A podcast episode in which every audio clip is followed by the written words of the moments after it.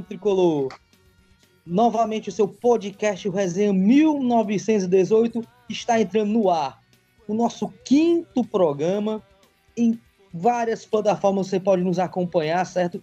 Vai ter a descrição tanto no Twitter como no Instagram. Então, acompanhe o nosso podcast e não deixe de seguir os nossos conteúdos nas redes sociais. Instagram, Facebook, YouTube, todas as redes sociais dando aquele apoio. Hoje eu tenho a minha parceira, minha companheira já dos podcasts do, da Resenha 1918, Mirella. Tudo bom, Mirella? Ei, Lucas, tudo bom? Tudo ótimo. Preparada para esse podcast? Preparadíssima, já que com notícias bem quentes e bem é, boas para o nosso Fortaleza. Olha aí, coisa boa. E temos um convidado hoje, o Augusto, certo? Estudante da UFC, torcedor do Fortaleza. Ele tem um trabalho até falando de futebol, na década de 60, 50, um historiador, viu? E aí, Augusto, o que você pode falar para a nação tricolor? Sua expectativa de participar pela primeira vez desse programa? E aí, nação tricolor, é uma enorme satisfação estar participando pela primeira vez do podcast Resenha Tricolor. E viemos trazer um pouco do é, da semana do Tricolor de Aço é, e a expectativa né, para as próximas partidas. E que tudo dê certo para o nosso tricolor aí na Copa do Nordeste, no Campeonato Cearense. E especular um pouco dos reforços aí que estão sendo cogitados nas páginas, nos grupos e em todas as redes sociais. Então, sem delongas, né? Vamos começar logo. O torcedor gosta de ouvir é de futebol. Ele não quer saber de enrolação, não. Vamos falar logo de cara da partida, da nossa classificação para a final. Após a vitória sobre o Guarasol, 1 a 0 no Castelão. O que vocês têm a dizer dessa partida? O que vocês acham que se destacou? Ou o que ficou devendo nessa partida? A bola é de vocês. Bem, é, o principal destaque da partida, no meu ponto de vista, foi o Oswaldo. Como sempre, criando bastante, chamando a responsabilidade. Inclusive, fez um gol, o gol que deu a vitória no, nas duas partidas, tanto em Sobral como aqui no Castelão. Então, para mim, foi a peça fundamental para o para a passagem à final do campeonato estadual. E um jogador que, no meu ver, vem devendo bastante, é, creio eu que por conta da sua, da, da sua falta de ritmo de jogo, é o Wellington Paulista. Ainda não atuou o que a nação espera dele. Ainda não chamou a responsabilidade para ser o homem-gol que a nação espera dele, que ele veio, a sua contratação foi justamente para ser a referência no ataque e ainda está devendo um pouco. Precisa aparecer mais e chamar a responsabilidade para si. E aí, Mirella, o que você pode dizer dessa partida, dessa vitória, dessa classificação? É, bem, ao meu ver, além do Oswaldo ser destaque, ele foi destaque do, do nosso portal, né, do portal 1918, Isso. escolhido pelos ADMs. É, outro destaque Outro destaque que eu queria dar era para o Araruna no meio de campo. É, ele foi excelente, um excelente volante. É, desarmou muito bem. Teve, creio eu, que ele participou, assim, desarmou praticamente o jogo todo. Ganhou na, na, nas roubadas de bola. E, assim, é, ele demonstrou que o pro que veio, né? Porque até o momento ele não estava aparecendo muito nem nada. E outro destaque para mim foi o Tinga, apesar de todos, a maioria é, achar que ele sempre vai mal essas coisas, mas ele foi um dos destaques também, sendo uma válvula de escape para o Fortaleza. E, assim, em relação, por exemplo, ao Dodô, que, como muitos sabem, né, o Ederson acabou sendo. Aliás, não vai mais poder jogar, né? Tá entre seis a oito meses parado, vai ficar. E até, o, até a parte que o Ederson estava em campo, eu estava gostando muito do Dodô. Mas depois que o Ederson saiu e o Dodô foi para frente para ficar como meia, é, eu não, não gostei muito. Começou a errar muito passe, é, não conseguiu armar direito. É, e outra, é, como o Augusto falou, é, assim, eu, eu não sei porquê, mas eu tava começando a gostar do Aliton Paulista no, no Fortaleza como titular. Aí veio o Júnior Santos contra o Fortaleza e Guarani. E eu não, não sei, eu não, não senti aquela mesma. Eu não gostei. Não gostei do Júnior Santos. É... Ele não conseguia dominar a bola direito. Não tocava na hora que era para tocar. Driblava na hora que não era para driblar, que era para tocar. Eu, eu não gostei da atuação do Júnior Santos nesse jogo. É, creio eu, na minha opinião, que o Wellington Paulista era para continuar como titular, porque ele estava começando a ganhar um ritmo de jogo e, e ele estava vindo bem. Até contra o ABC, Fortaleza e ABC, ele estava vindo muito bem. Foi um dos melhores jogos, partidas, aliás, dele como, como titular do Fortaleza. Então, por que não ter continuado com ele, né? E outro adendo foi o Felipe Alves, que a gente é, está bem servido de goleiros, né? Com o Felipe Alves e o Boeck.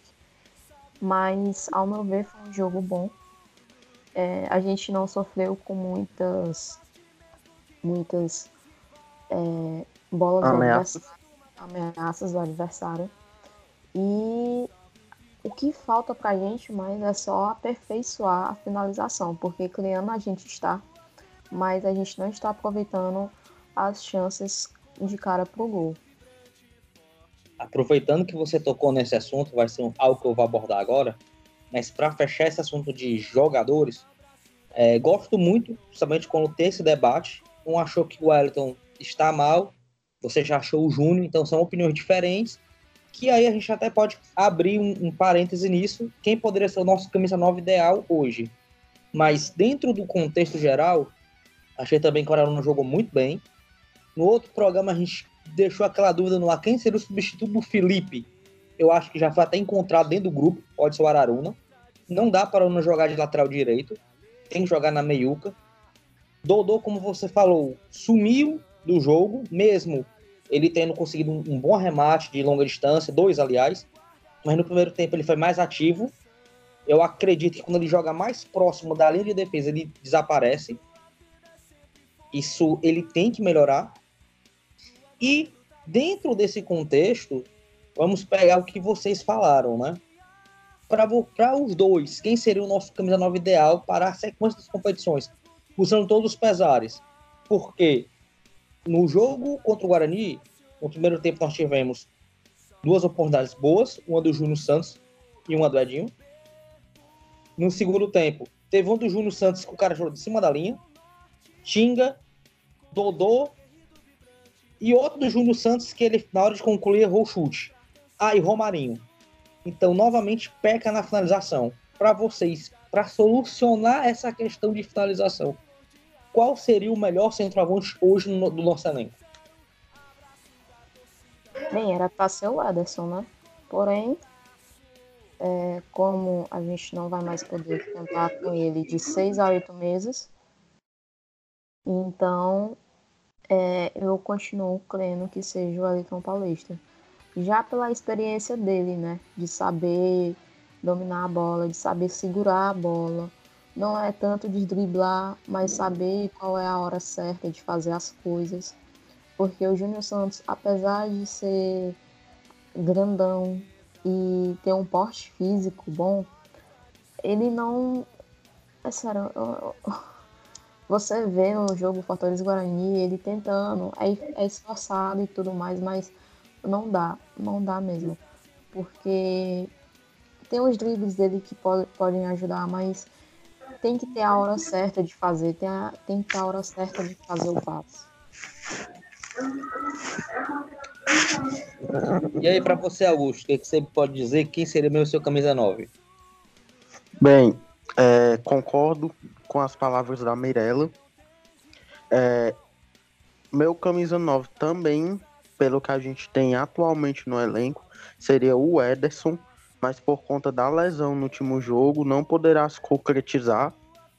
Então, creio eu que o Wellington Paulista será o camisa 9, até por conta da rodagem na Série A, é, atuações por Cruzeiro, Internacional, Chapecoense. E a respeito do Júnior, o Júnior muitas vezes é, ele peca na questão da individualidade. Muitas vezes ele, ele acaba sendo muito individual na, na questão das jogadas. Acaba não pensando, não trabalhando uma jogada.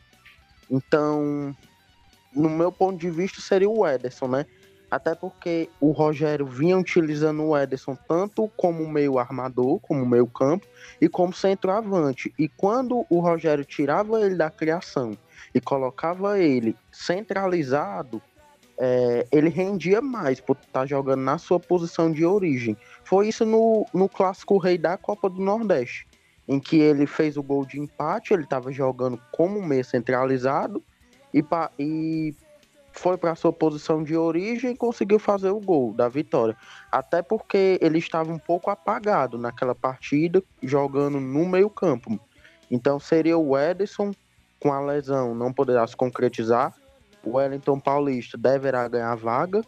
E o Júnior Santos, precisamos esperar mais questão dos treinamentos para ver se ele consegue se sobressair no time. Eu e tinha aí? falado em outro programa, e até tem no nosso YouTube, é, se eu não me engano, 19 de dezembro, quando ele foi contratado. Eu fiz um comentário que era um jogador peladeiro, falando do Júnior Santos. Não teve base. É, o drible dele é interessante, porque ele quebra a marcação. Mas se você for pegar. Ele é o do Fortaleza ainda no ano, com oito gols. Eu não acho ele um jogador desnecessário. Eu acho sim um jogador que dá para compor o elenco. Mas se você for pegar o Júnior Santos, ele normalmente é o jogador que tem as melhores do Fortaleza. E é o que está perdendo mais gols. Isso pode trazer um peso para ele numa Série A. Vamos dar um exemplo: um jogo contra o Palmeiras lá fora, ele tem uma, duas chances. E na primeira que o Palmeiras tiver, ele vai matar. Isso é certo. Então, nessa hora, eu acho que o Ayrton, acredito eu, que o Ayrton Paulista leve vantagem. Pela experiência, pela rodagem. Não por futebol, assim, exuberante mas por essa questão, e até porque nós vamos agora com a reta decisiva. Em falar em reta decisiva, como nós já estamos na final, vocês, por entender de futebol, estarem até aqui falando com, fazendo esse programa, existe uma vantagem. Vocês acreditam que o Flamengo vai com essa vantagem para a final, ou o rival que vai, ou acreditam numa zebra? Falem, dê uma opinião rápida sobre isso, até para a gente puxar um outro assunto que é muito importante dentro do nosso programa de hoje. Bem, é, eu acredito que dará lógica, a lógica que todos esperam, né? Que será Fortaleza e Ceará na final. É, não acredito que o Floresta vá passar de, para as finais do campeonato estadual. E acredito sim que é possível o Fortaleza ir com essa vantagem. Acredito que poderá sair empate o segundo jogo, até porque o Floresta deu bastante trabalho e é isso basicamente. Pois é, assim, a gente até acredita que poderia acontecer né, uma zebra, mas realmente não, na minha opinião, não, não, não vai acontecer. Eu acho que o Ceará não não vai deixar isso acontecer.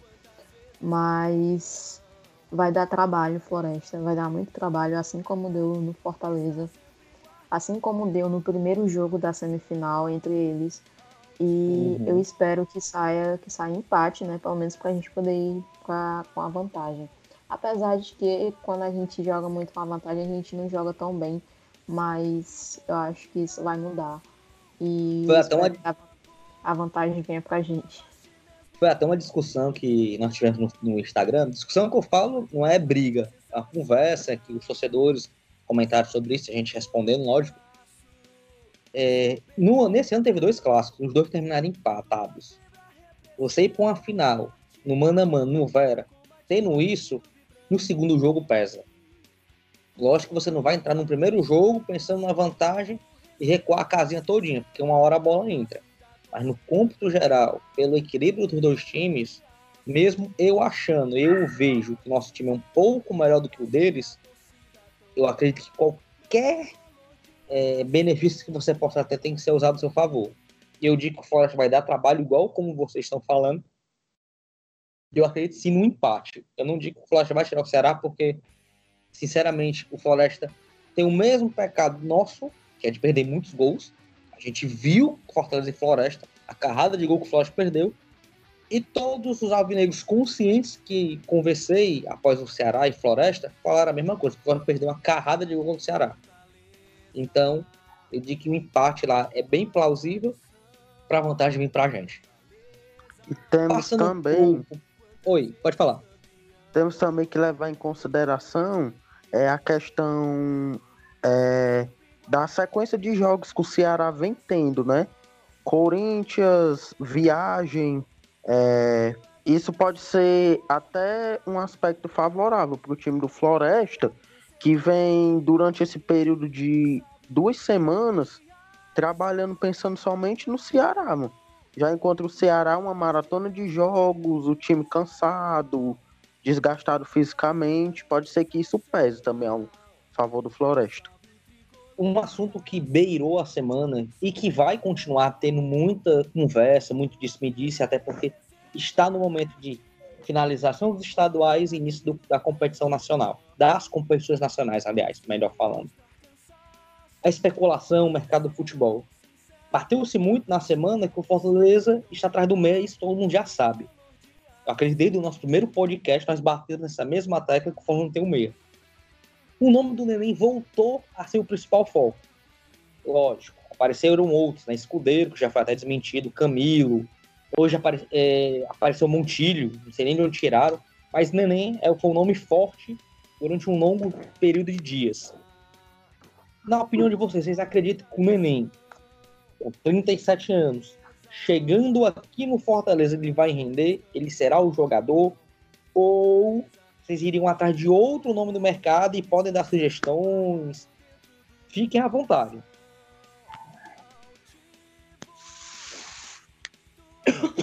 Podem falar.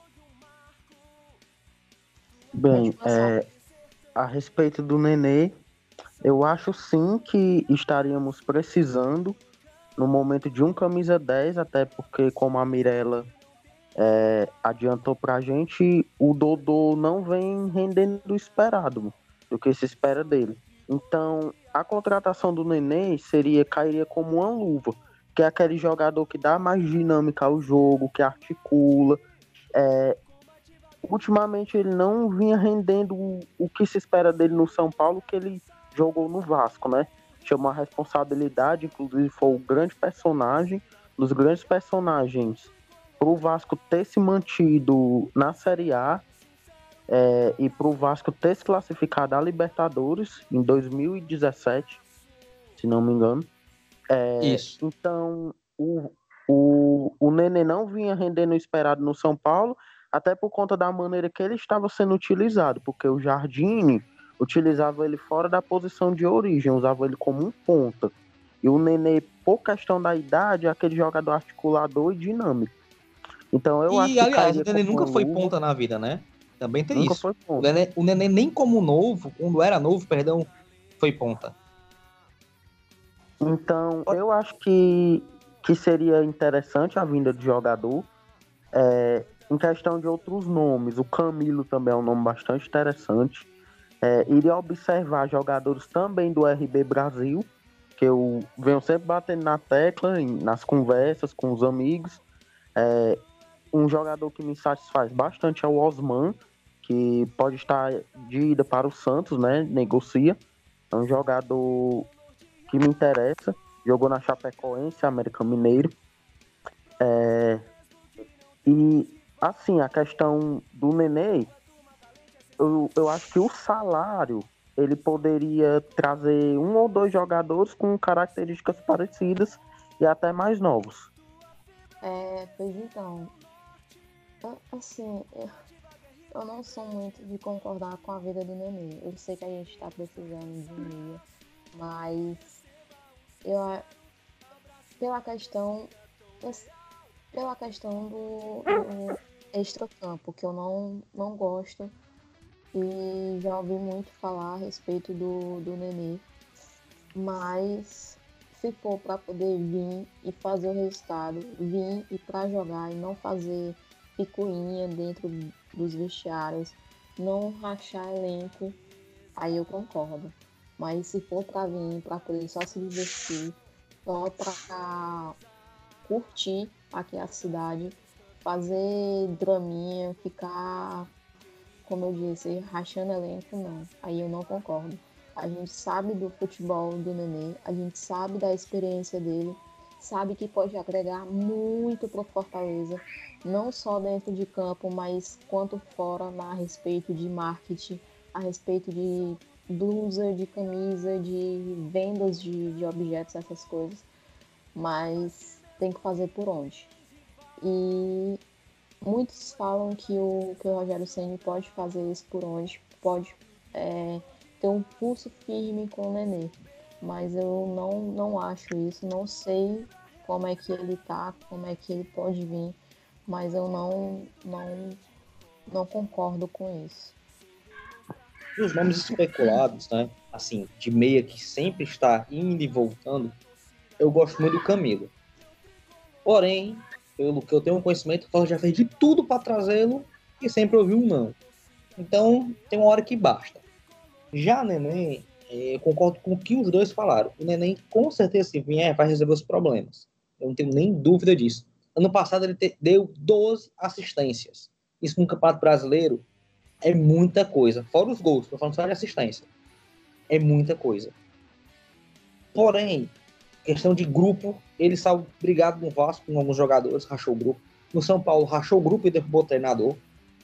Então, assim, essa questão do envolvimento é muito complicado. E você tem um jogador como o Neném num grupo, num time do Fortaleza, nosso patamar financeiro, quebra o clube.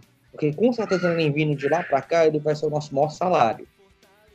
E algo que o Rogério falou, que eu quero até, se vocês puderem falar rapidamente, na coletiva, o Rogério falou que tem de 19 a 20 atletas, 19 a 20 atletas do nosso grupo atual para jogar a Série A e que precisa de cinco reforços, pelo menos.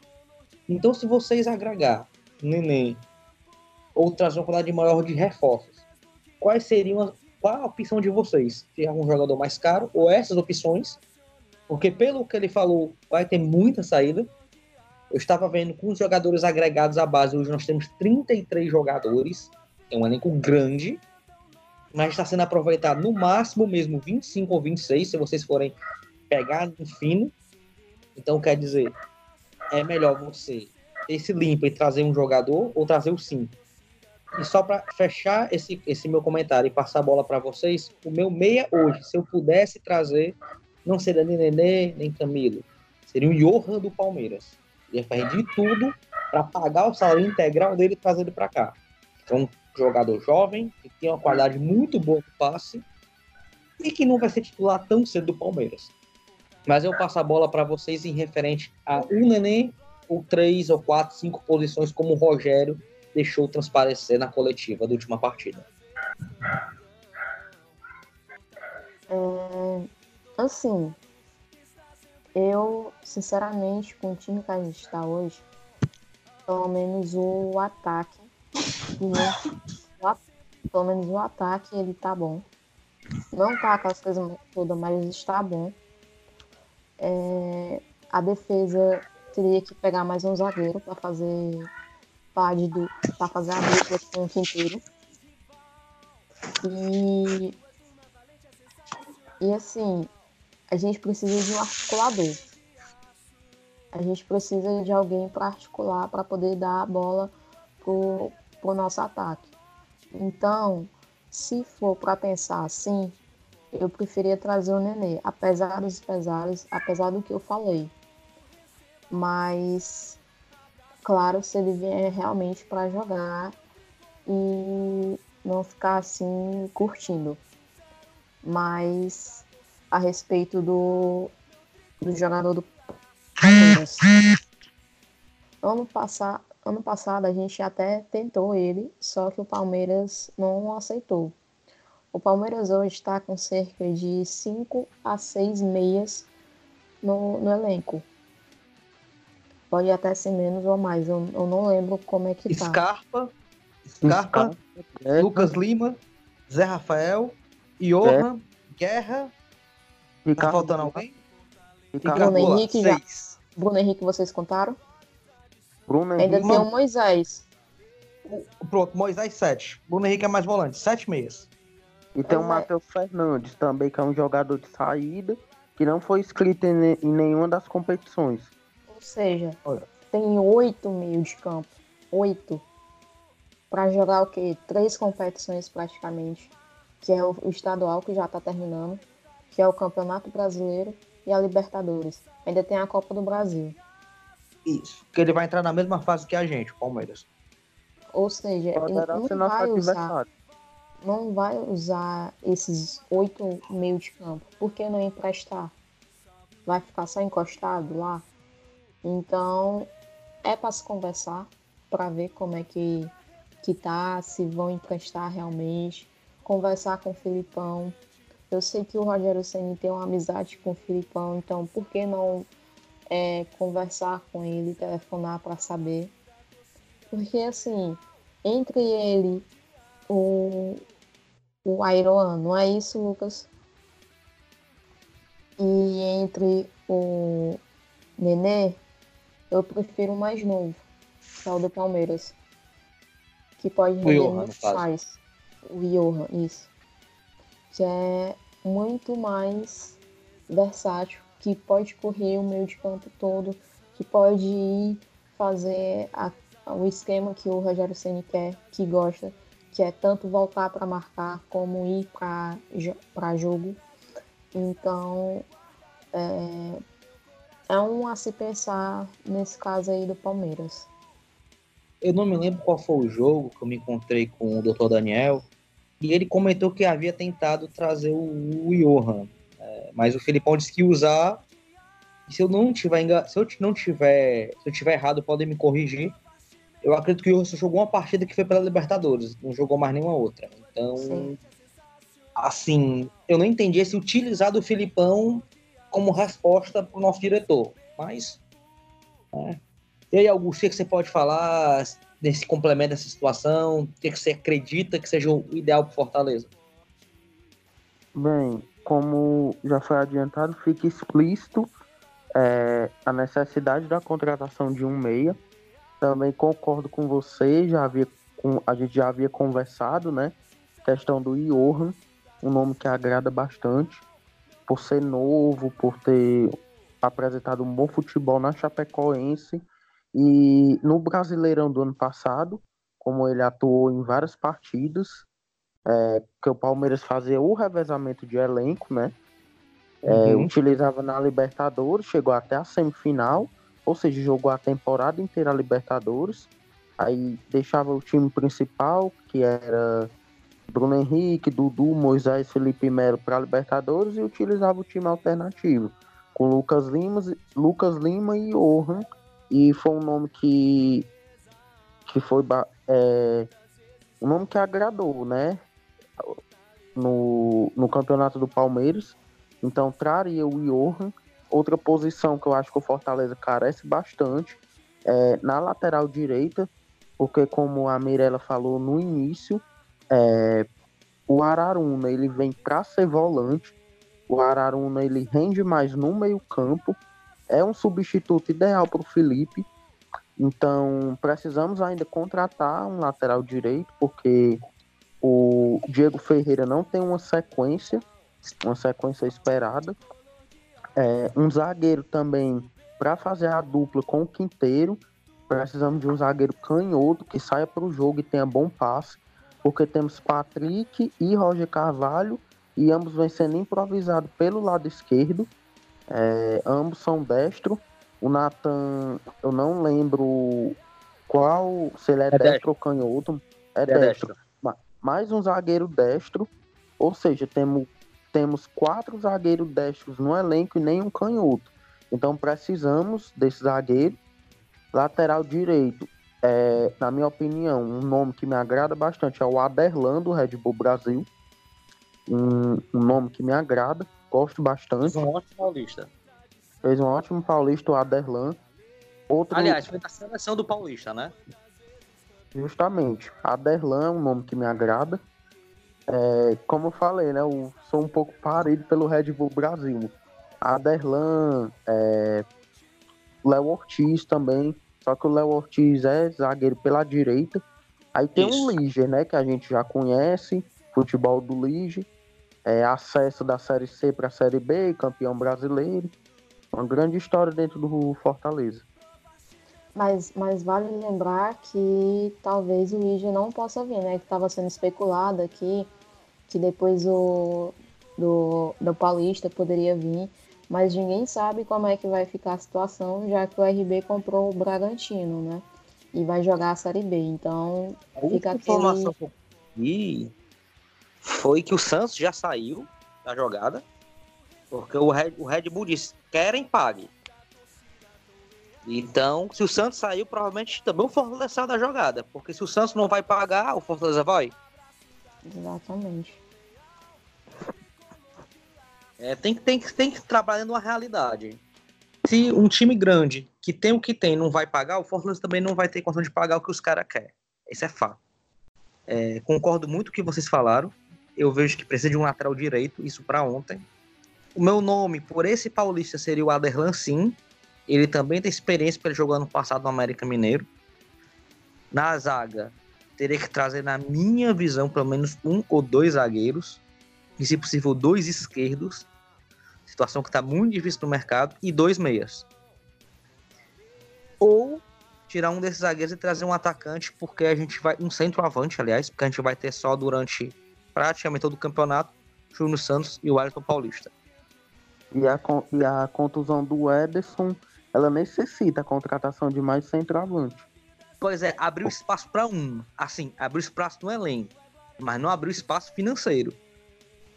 Porque quando se fala no orçamento financeiro, existe jogador do ano passado, vou citar dois: o Matheus Inácio e o Diego Tavares, que eram estavam no, no elenco que foi campeão da Série B, estão hoje no Fortaleza ganhando, estão dentro da nossa folha salarial sem jogar, porque, por causa de lesão. Então, o torcedor pensa, ah, o cara quebrou, traz outro. Não é assim que se escola um bode. Tem que ser realista. Quebrou o Edson, abre um espaço, abre. Mas tem que ver se vai ter o poder financeiro para continuar pagando em dias. Porque só o que nós vemos no futebol brasileiro, não pagamento. Isso uma hora a bomba estoura. Já passando para outro assunto, o programa tá bem corrido e tá gostoso debater com vocês. Vamos falar de Copa do Nordeste, né? Fortaleza nas quartas de finais, um duelo difícil sim contra o Vitória, questão de camisa. Ah, é, é um jogo que tem já um repertório, já teve goleadas do Vitória em cima da gente, já teve goleadas nossas em cima do Vitória. Enfim, qual a expectativa de vocês? É uma partida que sim, a gente tem que ter um pé atrás ou não, pela superioridade de Fortaleza, por estar na Série A, é o favorito e tem que prevalecer. Jogo aqui no Castelão, partida única, para o torcedor que ainda não está ligado no regulamento da Copa do Nordeste. Semifinais e quartas de finais são partida única. O que que vocês podem falar dessa partida, do nosso próximo jogo, do nosso próximo adversário, desse clássico do Nordeste, Fortaleza e Vitória? Bem, no meu ponto de vista, será uma partida difícil, uma partida truncada que será decidida ali nos detalhes por, por é, se tratar de um grande clássico, dois times com camisas pesadas. O time do Vitória, recentemente saiu Marcelo Chamusca, entrou Cláudio Tencante. Cláudio Tencante que tem uma longa história pelo Londrina, ano passado treinou o Atlético Goianiense e, e inclusive derrotou a gente aqui no Castelão com, Isso. com aquele 1x0 placar de 1 a gol do 0. Renato Kaiser, né? Se não me engano, foi do Renato não. Kaiser o gol ou foi do Júlio César? Não lembro. Foi de, foi de um volante o, o gol. Pedro Ah, Bambu. então, então Pedro Bambu. foi pronto, pronto. A jogada foi toda do Kaiser na direita, não foi? Eu, acho, eu, tô, recordo, eu recordo muito da jogada. Continue, perdão, desculpa, Augusto. Júnior Brandão segurou a zaga e o Pedro Bambu chegou e finalizou. Fez o 1x0. Aí foi uma blitz do Fortaleza durante todo o jogo. Wilson perdendo gols, Douglas, Douglas Coutinho. E a proposta do Tencante, creio, no meu ponto de vista, que será a mesma proposta que ele utilizou na partida do ano passado. Fazer um gol e se fechar. Até porque o Vitória joga fora de casa, o Fortaleza terá o apoio da torcida e ele vem para jogar por uma bola. Então temos que, que ter muito cuidado, temos que procurar matar logo o jogo, mas com frieza. Então o time do Vitória é um time bastante experiente, que tem jogadores muito rodados, como por exemplo a zaga, é uma zaga com experiência, com Ed Carlos, campeão mundial pelo São Paulo, Vitor Ramos, com passagem pela Chapecoense, Palmeiras, subiu com Goiás, é, o Neto Baiano, né, que é um conhecidíssimo do futebol nordestino, dispensa comentários o Neto Baiano. Então é um time que é experiente, que vai vir jogar com, por uma bola e creio eu que será uma partida difícil. Mas o Fortaleza ainda em questão de elenco, é superior. Como o Augusto falou, né? Vai ser um jogo bem truncado, vai ser um jogo difícil. Até porque o Vitória quer passar é, a, por causa do. Enfim, Copa do Nordeste, é, premiação, essas coisas. Mas o Fortaleza tem uma superioridade, não em questões de, de histórica, mas como está hoje é, a gente é, tem uma possibilidade maior de ganhar, já por causa do nosso time e porque a gente vai jogar com a nossa torcida. O Vitória não vem bem, é, tanto na, eliminado. na Copa do Nordeste, foi eliminado na, no Baiano. É Baiano. Além de que ele só conseguiu, ele passou para as quartas de finais se eu não me engano, se eu estiver exatamente com sete empates e uma derrota. Uma derrota. O Botafogo passa. É algo eu... que é algo estranho, né? Exatamente, ah. muito estranho. Você pra chegar num regulamento e alguém pra você, tentar... pra você ver como o nível do nosso grupo estava tão baixo em relação ao outro. O quarto é, é colocado que... passar com sete empates e uma derrota E o grupo deles, como foi falado aí, é um grupo experiente e já contratou para a Série B mais dois jogadores. O Capa, que estava no São Caetano, do é, o Fabrício, o Fabrício, que jogou Vasco e Inter, é, que deu cotoco pro torcedor, então já são dois reforços para lateral. O, só para vocês terem uma ideia do time base do Vitória. Pode ser que o Tencate mude, né? só para a gente falar um pouco aqui do time. É, João Gabriel, goleiro.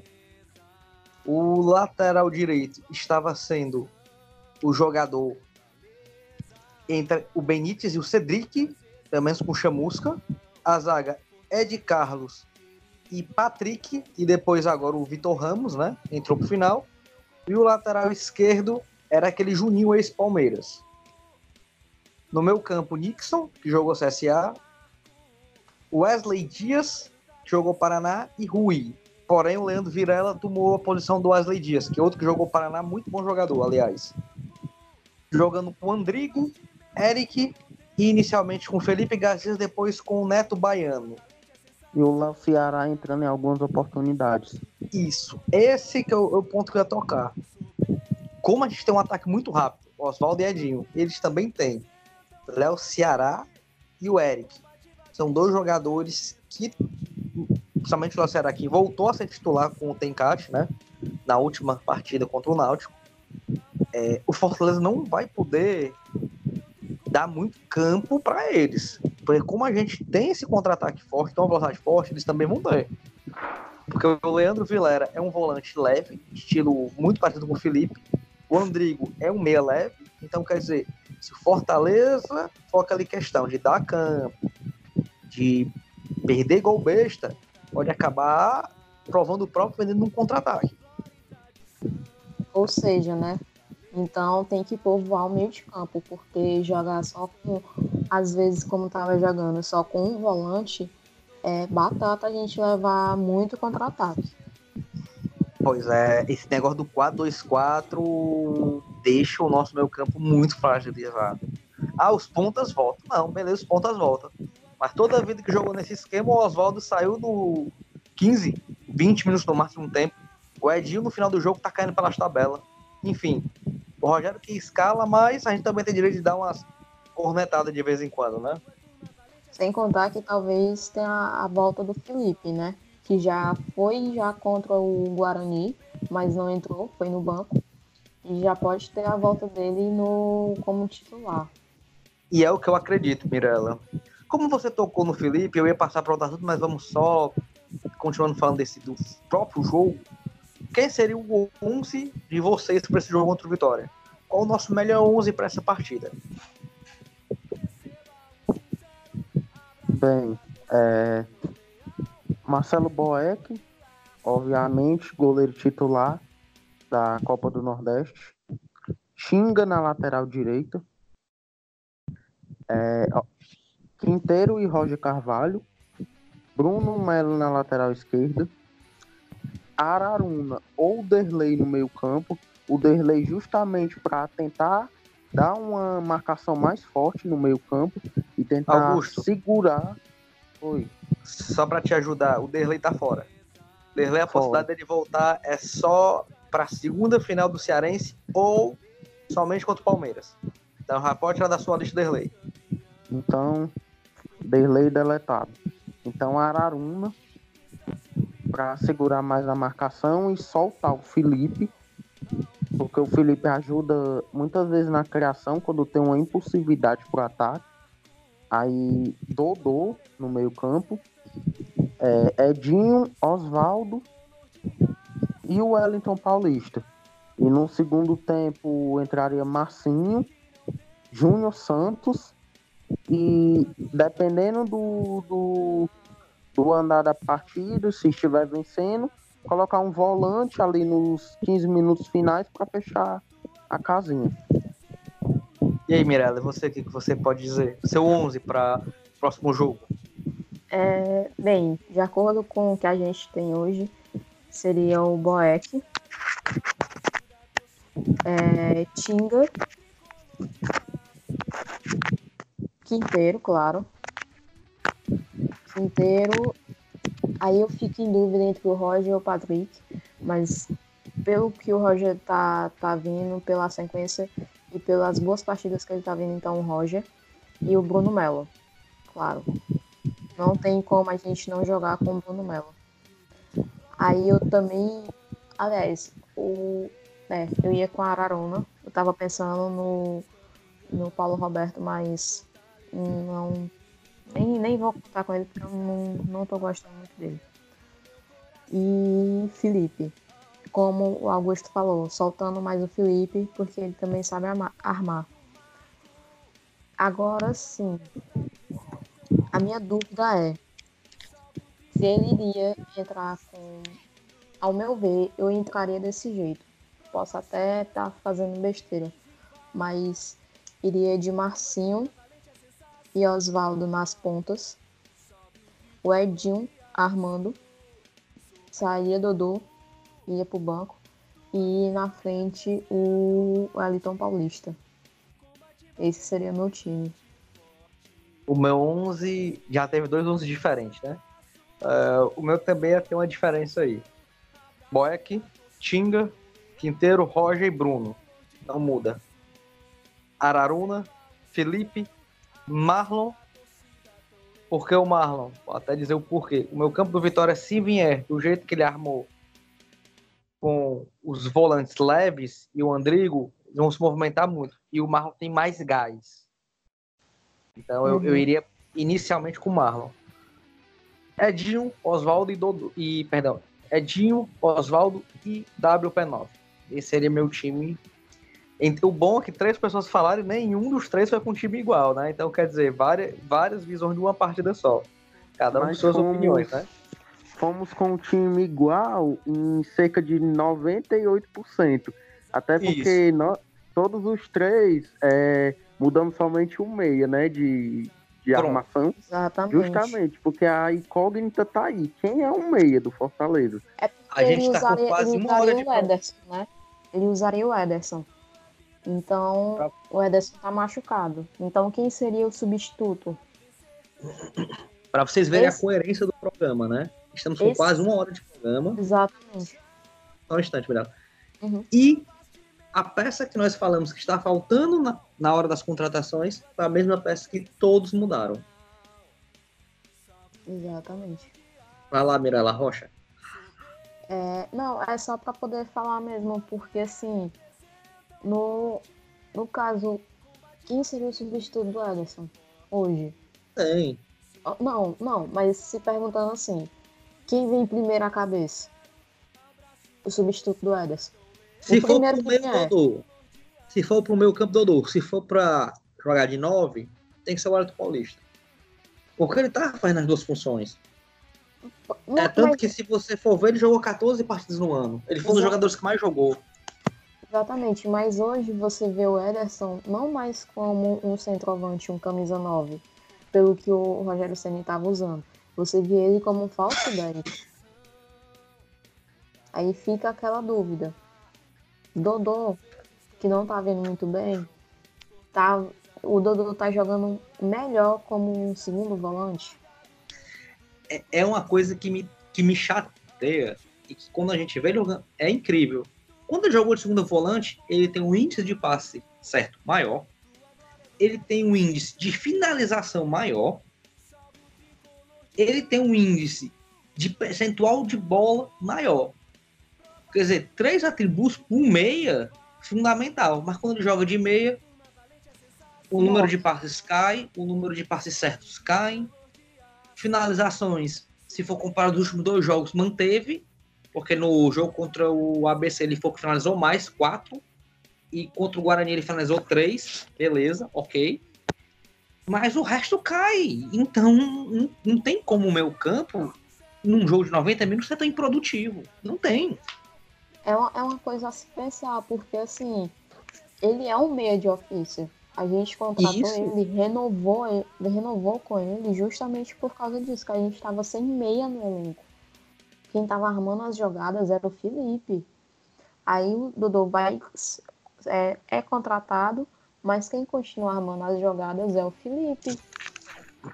Porque o, o Dodô ele desaparece no meio de campo quando ele está jogando. É claro, ele tem alguns jogos bons, tem.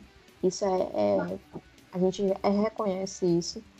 Mas acho que de cinco partidas que ele jogou, eu posso estar enganada, uma ele jogou bem. As outras quatro ele desapareceu no meio de campo. Acho que a única partida que ele jogou bem, acho não, tenho certeza. A única partida que ele jogou bem como meia, meia, falando como meia, porque ele entrou, não vou nem dizer contra o Ceará, contra o Horizonte. Contra o Horizonte, quando ele entrou, ele mudou o jogo. Também pensa a mesma coisa, contra o Horizonte. Contra o Horizonte, ele entrou, armou o time, bateu no gol. Teve, foi o jogador com o maior número de acertos de passes naquela partida. Então, assim, ele fez o papel do meia em 45 minutos. Para não ficar só muito Dodô, vou mudar aqui de assunto, mas dentro da própria Copa do Nordeste, eu quero saber de vocês expectativa de público. Fortaleza, até a última pesquisa, era o quarto time com maior média de público dentro dos campeonatos estaduais, aliás, dentro das competições que está acontecendo no Brasil. Estávamos apenas perdendo para um Flamengo, que está na Libertadores, levando públicos astronômicos, de 50 mil para cima. Palmeiras, que tem um modelo de sócio-torcedor que faz fiel ao sócio, e o Corinthians, que também segue um modelo parecido com o do Palmeiras. Então, qual a expectativa de público para vocês para um jogo? Infelizmente, é uma segunda-feira à noite, às 9h30, por causa da TV. Mas para vocês, é casa cheia, não vai dar aquele público tão esperado. E aí, o que, que vocês podem dizer? Expectativa de público. Se quiserem arriscar um número, um chute, fiquem à vontade. É, a, minha, a minha expectativa é de casa cheia, cerca, cerca de 30 mil. Eu acredito nos 30 mil. Até porque é quartas de finais, né? E aí, Augusto, o que, que você pode dizer? Você acredita? Acredito em um público entre 20 a 25 mil, é, por conta justamente do horário. Um, uma segunda noite em que o jogo termina quase meia-noite, no outro dia muitos precisarão, né? Ter seus trabalhos. E eu acredito assim, 25 mil, 26 mil, é, o público beirando essa casa. Eu vou no público entre 28 e 30 mil. E a gente já faz um desafio, certo? Vamos colocar mais público do que o jogo do rival no sábado. Nós podemos, nossa torcida gosta de futebol e ama o Fortaleza, então vamos fazer isso. Assim, eu acredito sim no público. Como, não tem nem como, eles estão lá colocando 10, 10, 5 10 reais a inteira e 5 a meia ainda venderam só 12 mil. Pelo amor de Deus. Não tem é nem como vou, comparar. É Nós vamos, eu, eu faço um desafio desse podcast. Vamos ver se na nossa página vamos colocar um incentivo, vamos, vamos falar lá, com galera. os amigos para colocar um incentivo para mostrar sim que a do Fortaleza é a maior do estado e a maior da capital, sim. É um desafio nosso, que eu acredito ser um público em pleno uma segunda-feira à noite, e nessa cidade que está um caos, principalmente por causa das chuvas, um público de 30 mil pessoas. Se fosse no domingo, eu passava disso, tranquilo, sem medo. Sem medo. Mas sendo numa segunda, a gente tem que ponderar horário, chegada em casa, ida para o trabalho outro dia se der um público de 30 mil pessoas, é um público excelente. Até porque nos últimos jogos o Fortaleza teve prejuízo. O custo do Castelo não é um custo barato, para quem ainda não sabe. Então, esse jogo, eu digo que vai ser um jogo de um bom público e que a nossa torcida vai comparecer sim. Sobre o basquete, o basquete teve uma vitória por 115 a 35 contra Opa, o repita. Repita. 115 contra 35. Pai, que Mas, massacre, viu? Uma, uma lapada, viu? Porque, enfim. É, Rapaz, eu, jogo... os times da NBA estão com medo agora, viu? Não é? Daqui a pouco a gente tá indo lá pro, pro Nacional, pra NBA, ou pra N, NBB. É, NBB. NBA é americana. Enfim. É, mas vão ficar com medo. Fortaleza entrando da. a camisa pesa. Vamos lá. É, não? É, o próximo jogo vai ser na próxima semana. É, e já o futsal, a gente teve uma vitória contra o Eusébio de 5 a 3. A gente é o segundo lugar, tá com 10 pontos. E a gente disputa a Copa Estado do Ceará. As considerações finais de vocês. É, vou começar com o nosso convidado, certo, Augusto? Faça as considerações finais, é aberto. O que você quiser falar, fique ali vontade. É, eu gostaria de agradecer é, pelo momento de estar aqui debatendo né, com meus amigos sobre o nosso tricolor de aço, sobre o futebol. É, e o desafio está lançado na ação tricolor. Então, contamos com todo o apoio da torcida. Vamos passar o público do rival. É, sabemos que é um, um jogo é num horário difícil, mas o Fortaleza é isso, precisa da torcida, vamos chegar junto e vale vaga na semifinal da Copa do Nordeste e posteriormente chegaremos às semifinais, passaremos para finais e garantiremos vaga nas oitavas de final da Copa do Brasil é, de 2020, que é o que eu já estou pensando, já na próxima temporada. Então vamos chegar junto. É, o desafio está lançado. 30 mil. E é isso, muito obrigado. E aí, Mirella, suas considerações finais? É, primeiro agradecer né, a presença do Lucas novamente. Agradecer a presença do Augusto. Foi um prazer é, fazer essa resenha com, com você. E assim, eu espero que a gente consiga nossas vitórias, tanto no já contra o Fortaleza e Vitória, né? Para poder a gente ir para a semifinal. e já a gente consiga é, colocar um pensamento, vou bem longe agora, colocar nosso pensamento já na final do Cearense. É, e que a gente possa, é, como eu disse a respeito do futebol amador, né? Que a gente possa abraçar mais essa parte do Fortaleza, que ainda é um pouco desconhecida, mas a gente tenta, a gente tenta e vai trazer para vocês mais sobre o futebol amador do Fortaleza. É, as minhas considerações finais são rápidas, como já diz o nome, né? O esporte amador do Fortaleza vai ser tratado como uma criança aqui nesse, nessa resenha, nesse programa, nesse podcast. Vamos tentar trazer informações e cuidar, porque o esporte amador, além de ser algo do clube, pode beneficiar vários jovens que vão encontrar no esporte uma razão de viver, de trabalhar e de conquistar. A expectativa para o jogo do Vitória é lá em cima, sim, o desafio de 30 mil a gente vai conseguir chegar nessa média. E eu digo numa vitória boa de 2 ou 3 a 0, Deus quiser, os meninos vão estar com os pés calibrados, por favor, nos ajudem. Treinem finalização e fechar esse, esse resenha 1918 agradecendo a nação tricolor por, pelo apoio nas redes sociais, por ouvir e baixar esse programa. Escolha a sua plataforma preferida, baixe, passe o feedback, nós estamos abertos a isso. Nós queremos a nação tricolor ao nosso lado e dando sugestão. Participe do programa, dê dicas, fale.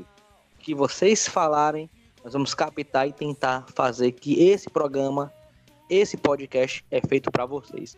Então, valeu, Nação Tricolor. Até o próximo podcast. Guerrido, vibrante forte, sem demonstrar cansaço. Receba um sincero abraço da torcida tão leal, meu tricolor de aço. Receba um sincero abraço da torcida tão leal, meu tricolor de aço.